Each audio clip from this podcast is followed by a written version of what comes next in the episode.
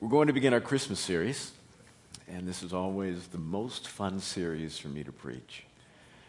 I enjoy it. I enjoy talking about what it means to celebrate Christ in a fresh way and to invite Him into our holiday. So turn with me over to the book of Luke. We're going to start this year highlighting some people who surrounded Christ's ministry and his coming. And we're going to look at John the Baptist. And the entire series is called Preparing for His Coming. Preparing for His Coming. Luke chapter 1, verse 80. Luke 1, verse 80. Speaking of John, it says, And the child continued to grow and to become strong in spirit. And he lived in the deserts until the day of his public appearance to Israel. Lord, help us as we study. John the Baptist was a relative of Jesus. Elizabeth and Mary were relatives. Elizabeth happened to be John the Baptist's mama. Mary, the mother of Christ. We don't know how close they were, but back then it really didn't matter. Meaning, if you find a fifth cousin, you barely related in America. You're just trying to figure out, okay, your relative is so and so. Yeah, I guess we got a little bit of the same blood on the inside of us. But in Israel, they didn't have any word for cousin. And so if you were a relative, say, the son of your father's brother, you were considered a brother. So whether they were fourth or fifth cousins didn't matter. It was like they were sisters and related to one another deeply. We know they lived in the same area, and John and Jesus probably grew up together. We do know that John was six months older than Jesus because Elizabeth was six months pregnant when Mary got the news that she was going to have the Christ child. They probably went to the feasts together, caravanning with the rest of the people from the region of Galilee and Judea down to Jerusalem. Hung out with one another because both Elizabeth and Mary knew that their children's lives were going to be intertwined. Elizabeth knew that her son was to prepare the way for Mary's son.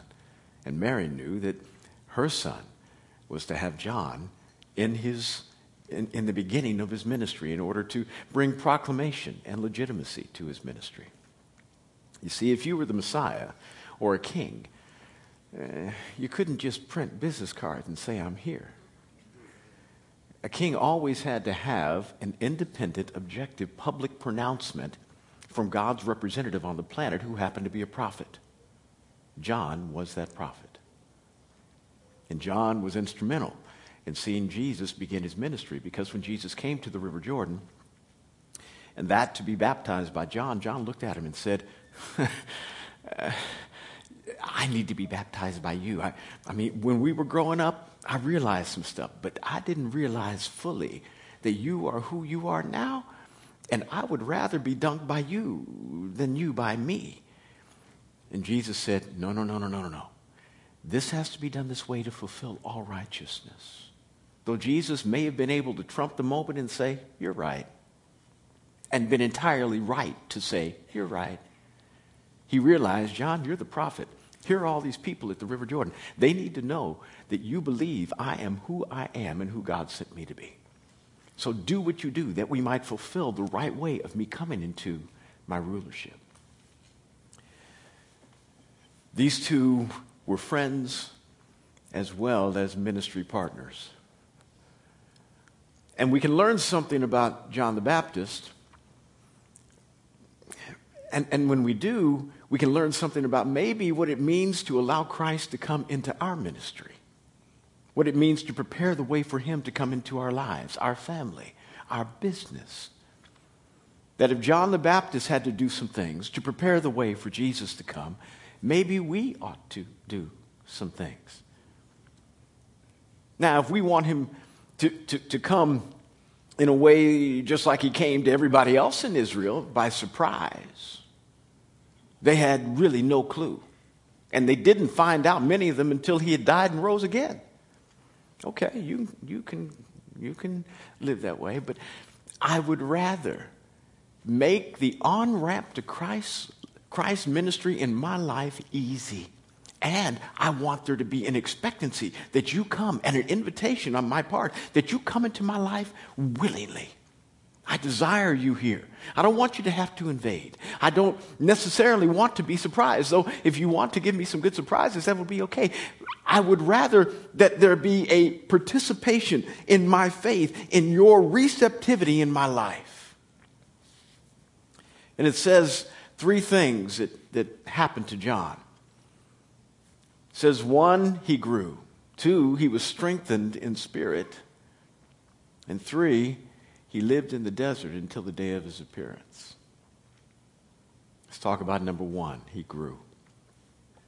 He definitely grew physically, became a man, but he also grew in character. And I am, I am unfortunately too often amazed at how people only grow in one way, though they might be Christian. They get older, but they don't get any better. I'm surprised by that, though I should not be because sin is so pervasive in people's lives, and very rarely is it the, the, the, Christian that I find who knows how to check it on a regular basis.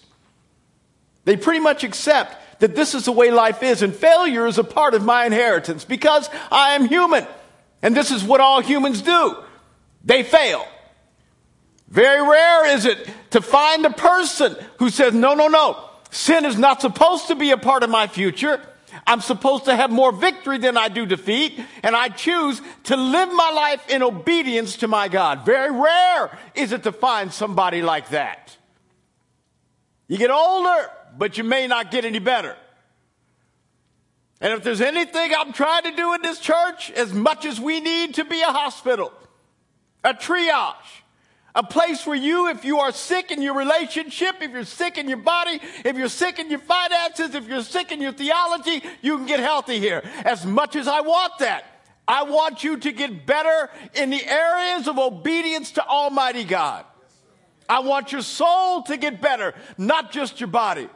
I want you to become the kind of person that can emulate who Jesus is in your character. I want you to grow in here, not just up here. I want you to get big. And all of that bigness on the inside is about character. John had to have a lot of character. oh my goodness. The man built the biggest ministry in 500 years. Malachi was the last guy who had anything to say that was worth recording in Scripture. Almost 500 years earlier, nobody had come with such influence to be able to say this is a prophet from Almighty God, and we need to write this down for antiquity and for posterity. John was it. The most significant ministry in the last 500 years to such a degree that everybody was asking him, Are, are you the Messiah? Nobody's ever asked me that. You get my drift? I, I, could never be confused with that. John had to continually tell people, no, I'm not him. He was that great. Folks, he was out preaching in the, in, in the middle of Manassas battlefield on a Sunday morning and was emptying churches. On a December Sunday morning. Are you listening to me? This man could talk. He could say that word. That's how great he was. Out of the wilderness, where people had to walk for days just to hear a man hollering, talking about God. It was amazing. And then Jesus shows up. John had built this ministry for months, maybe a couple of years. Thousands upon thousands of people coming. And then Jesus shows up. And he realizes who he is. And he says, Oh, John says, uh, okay, well, It's your turn now. Uh, you, you, you must increase, and I have to decrease. You see my staff here? You can take them. You, you, you, see, you see my ministry? You can have it. He gave it all away to Jesus. Every bit of it. Gone. Who does that? At the, not when you can't do it anymore. Not when you've lost your preach. When your strength is gone when you no longer have the ability to throw the fastball. Not that anymore. We're talking about when you are when you are humming at 102. Any y'all know baseball? When you are throwing BBs and people are just going, wow, that's the most amazing thing I've ever heard. You got to come and hear this dude. When you are at the height of your ministry, you say, here, John had to have some character. That's not anointing, y'all. Anointing is the ability to do everything he did to gather the people. Character is to say, I don't care whether I keep it or not. All I want to do is prepare the way for my God. If I get no recognition, it, it doesn't matter. If nobody ever knows my name, that's fine. All I want to do is make him happy. That's all I want to do. John didn't just grow in stature with respect to height and get older. He grew in his soul. Something on the inside, his character just got bigger. And I'm begging you, love the fruit of the Spirit. For those of you who do not know what that is, it's love, joy, peace, patience, kindness, goodness, meekness, faithfulness, self control. Against these nine things, Paul says, there is no law. You can have as much of this as you want. If you run out of love for somebody, take another bite of fruit. Have as much as you want. You run out of peace, anxiety just fills your soul, fear just runs over your mind, and you can't, there's no stop sign for it. Go ahead, take another bite of peace. You can have it. There is no law against how much character you can have. As much as you want.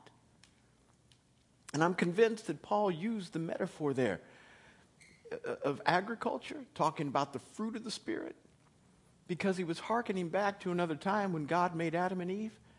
And he told them, I put you in this garden, knock yourself out. From any tree you may freely eat. I make no law against any of them except the one in the middle. Don't touch that one. But everything else, you could camp out at the apple tree and eat all day, all day long if you want. Have as many peaches as you desire. Kumquats, kiwis, not just. Same thing. God has given us a beautiful garden full of luscious fruit. We can get as big in character as we want to get. And let me tell you, the bigger the calling, the more character is demanded. Demanded. When God has something very, very important, such as preparing the way for Jesus to come into your life, preparing the way for Christ to come into your family, preparing the way for Christ to come into your Christmas. Ah, that seems doubly redundant, doesn't it? That we, we have to invite Christ into his birthday. But we get so much other stuff around, and we got to remember what the purpose is for this whole thing. But you have to intentionally invite him because we can forget. And you want to prepare the way for the most tangible Christmas with his presence you've ever had in your life. Prepare the way. He grew in character. We need to grow in character. Secondly, it says he became strengthened in spirit. Now, when you talk about character, character is your soul. That's where it's produced, down here in the you. Who you are, where you become something different. But strengthening in spirit primarily rede- uh, deals with his calling and his ministry.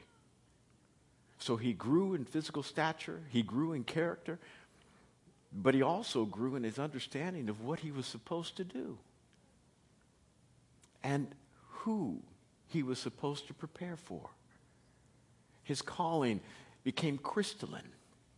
Now, it's wonderful if you've got parents who can nurture that stuff on the inside and, and help you when you're young and bring you up in the way you ought to go. And by the time you reach the, the, the, the, latter teenage years, you are focused about what the Lord wants you to do. And by the time you get that degree that costs all that money, you know exactly where you want to get a job. And by the time you're 30, you come into it and you stay. You're fulfilling the ultimate purpose. That's wonderful. But only two of us grew up like that. And I'm not one of the two.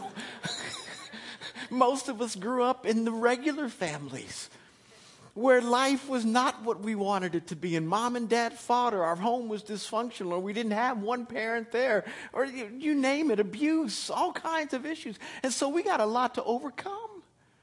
And, and we, don't, we have to figure out now that we understand that we're called, and Rick Warren has helped all of America to understand the purpose driven life. Now that we understand what it means to have a reason to be on the planet, we, we should be actively searching for our significance. Why am I here? It's good to have all the character, necessary. You got to grow up, but then you got to know why has he produced this in my life other than to be like him? There's got to be a purpose on the planet for which I remain. God help me to know what that is. And Paul said it like this in Ephesians chapter 1 verse 18, I pray that the eyes of your understanding may be enlightened, that you might know what is the hope of his calling you. In other words, why in the world has God put you on the planet? He's got a hope for you. He's got a reason that he placed you here at this time and in this spot. You got to know what that is. It was easy for John because mom and dad had some prophetic things. Lord spoke to him, miraculous stuff all around the house. With us, ah, we didn't grow up with that. But that's why it's important that you come here. Now, that's why it's important you come to church. You may be able to find it a lot of different places, and I hope others can find it better. Yeah, uh, people come here, and I love what they say about us. I have to be very careful with what I'm about to say. I love what they say. Pastor, I can't find no place like this. This place is amazing. What do you do here? It's just so different. Everybody's so real. I love that. And, and I, everything on the inside just says, I wish we were the worst. Oh, I'm not trying to reduce our quality. I'm trying to increase our excellence. I just wish we were the worst. I wish it was this way and better every place else. That's what I wish. So when I say you ought to come here, I'm only doing that because I love this. I pour my life into this, and I like it when you show up. But it's not that we're the best. I realize that. I'm not trying to, to be elitist in this. I wish we were the worst. And I want the body of Christ to be great, not just Grace Covenant. But wherever you find help, get it. Run after it. We don't have time to waste. This world is waiting for the manifestation of who you are. What God wants to do in your life, the world is waiting for the revelation of what God wants to do in your life that he might be glorified and people can understand why they have been placed on the planet. Show up, don't miss, don't hit the snooze 16 times. With us, it's hard to miss church because if you come at the 9 and you miss it one, one Sunday, you can hit the 1015. If you keep going, you can get the 1130. And if you keep going, if you hit, if you miss the 1245, something's more wrong with you than I can say.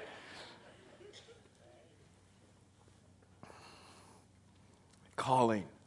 You have to pursue it, and we are here to help you understand what it is. We believe in prophetic words. When I preach from this pulpit, it's not about just making you smarter. It's about imparting something to you that makes you want to seek Him more in every area of your life so that all the questions you've got, most of them get answered. Some of them will never be answered. But at least the ones with respect to your calling and purpose, they can get some answers. You need to be around the people of God on a regular basis. You need to drink from the right fountain so that you are inspired on a regular basis.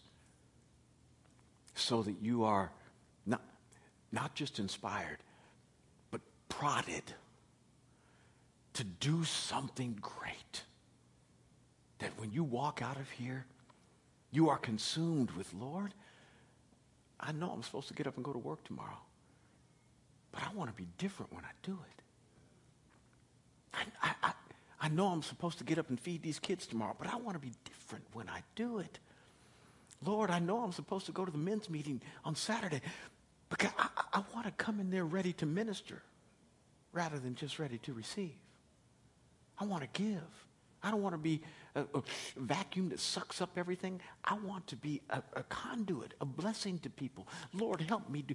If we, if we can do that, and that is our intent, I can't fully equip you from the pulpit. I can't fully disciple you from the pulpit, but I can put a hunger on the inside of you that will not be satisfied until you fulfill it, until you eat the right diet.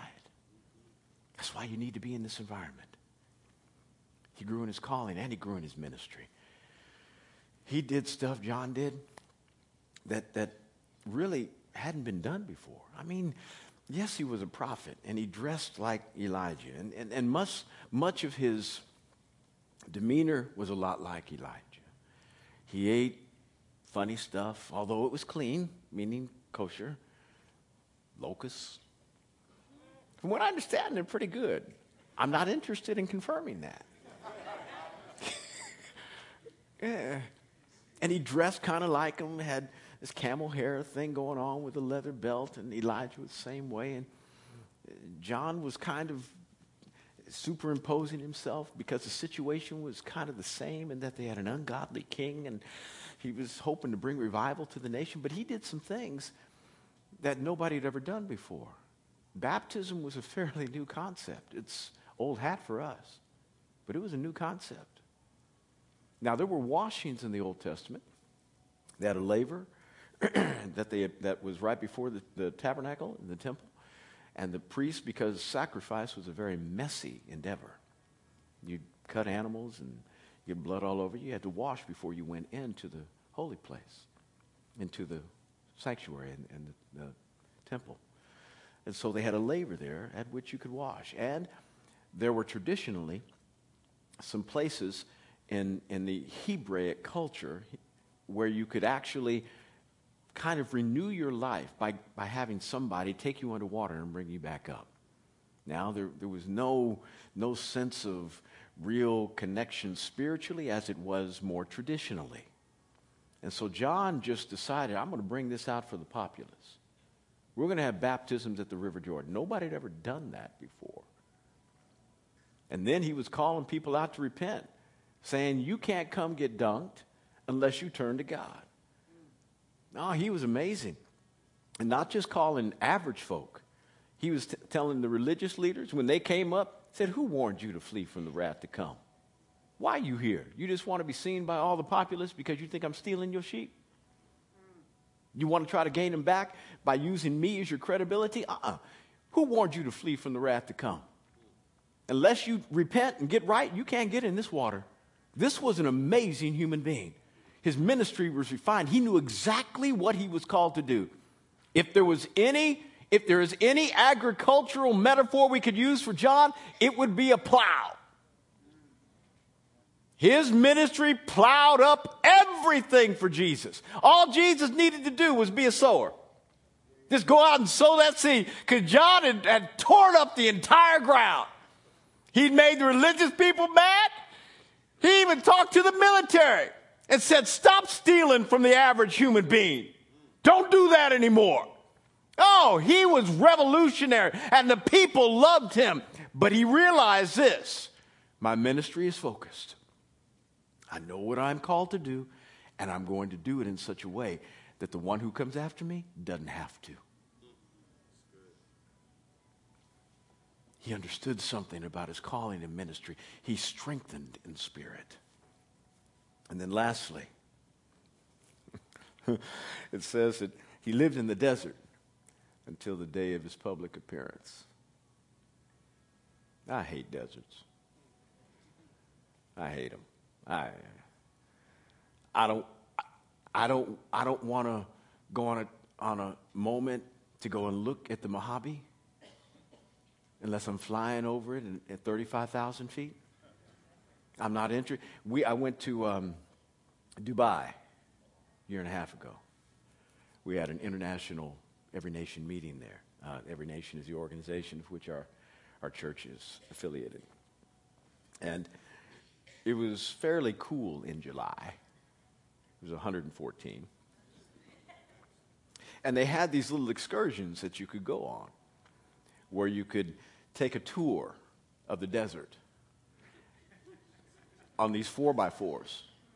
And then as you went on these four by fours duning, they would also have a little tent over here and kind of an oasis. Uh, and, and you could get fed the traditional um, nomadic food of, of the Arabian culture and the du- Dubaian culture. And you would sit there and people would serve you in their traditional garbs, and you'd spend all day out there. And everybody on, my, on, on the team, especially Steve Merle, who had done this before, said, Bread is great. I said, I ain't going. I ain't going. I said, I can eat in a really nice restaurant right here in Dubai. Right here. I do not have to go out and sweat. I don't have to do it. I don't like nothing about deserts, and I don't want to go someplace that reminds me of the dry places I've been in a lot. People ask me, Pastor, do, do you ever go see horror movies? I said, No, life is scary enough. I do not, I do not need to be artificially stimulated.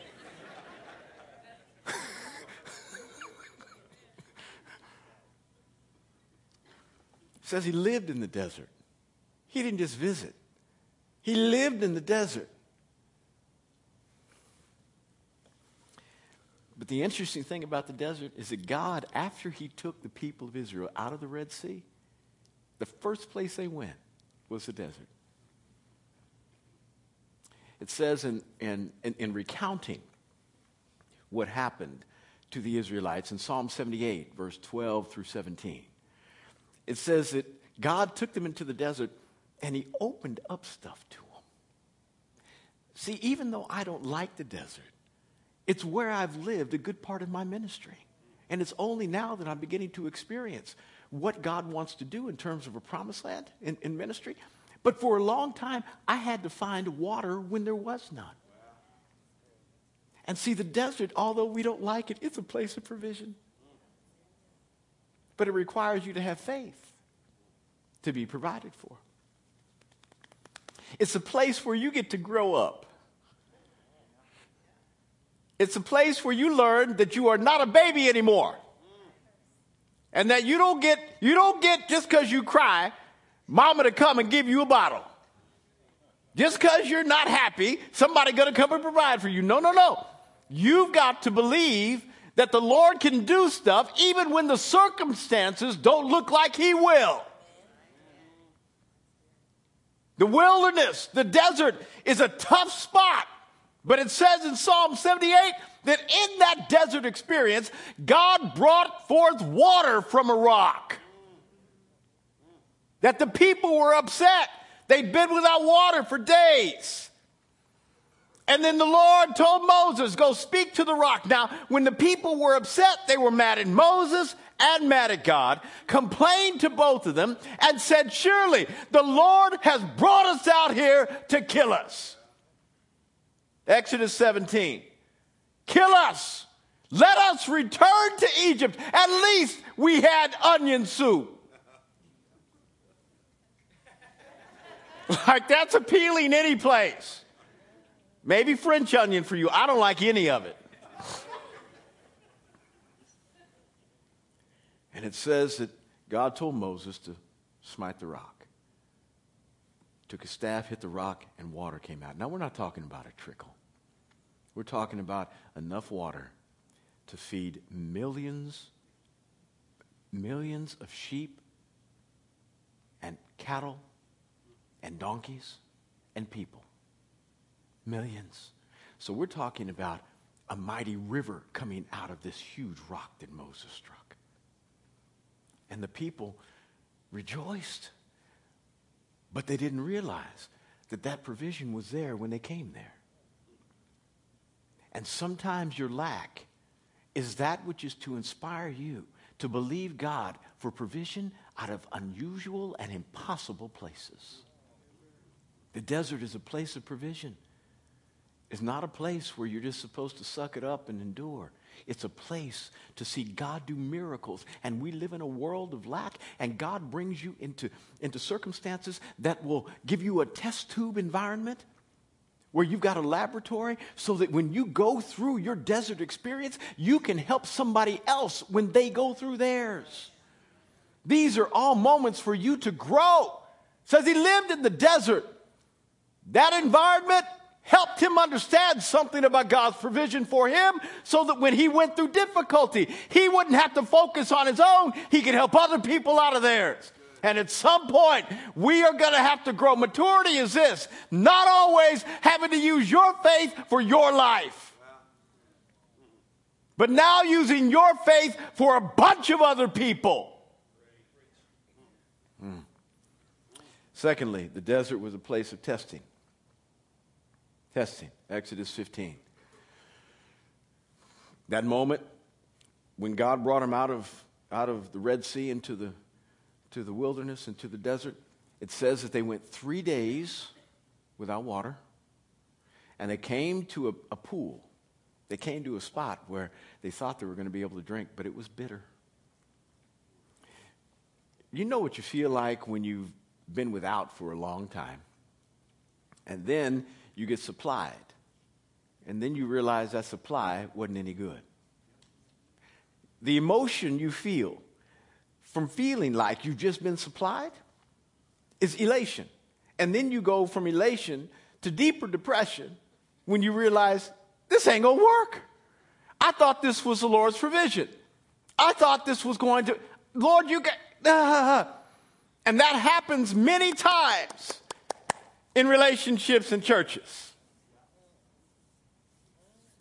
Lord, I said I do, but I'm really disappointed in this man you gave me now.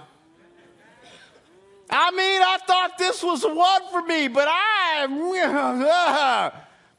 it got bitter. It got bitter. You thought it was going to be so. Lord, I love this church. Woo! One of the finest I've ever been. Wait, they just hurt me. Oh, shoot. I got to find another people. Maybe it's not the church and maybe it's not the man. Maybe it's not the woman. Maybe it's not the job. Oh, you prayed for that job, didn't you? You were unemployed, just graduated from college, waiting six months, living at home. God gave you a job. Hallelujah. You were shouting, hollering, screaming. A year and a half later, Lord, I like my job. I don't like my job. I need a new job. I'm complaining all. Wait a minute, you just prayed for that. You just prayed for that. And see the remedy for all of your bitter moments that were the provision of God is what Moses did.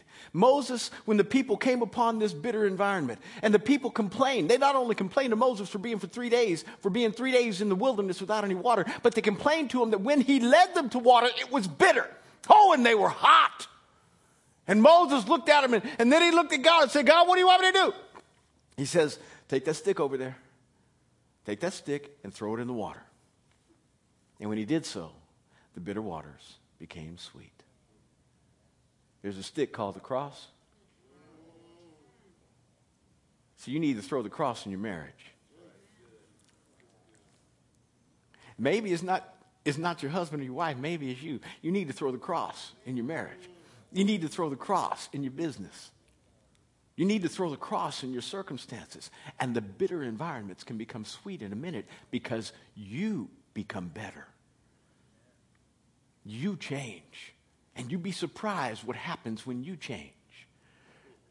That God begins to do stuff because it's not just about everybody else and circumstances changing around you. When you change, it's amazing how huge mountains now don't look so big anymore. Isn't this something?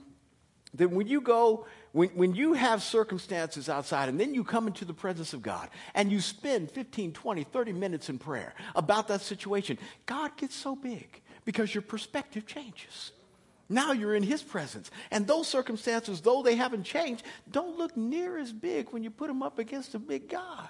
Though they haven't changed and neither is God, you have.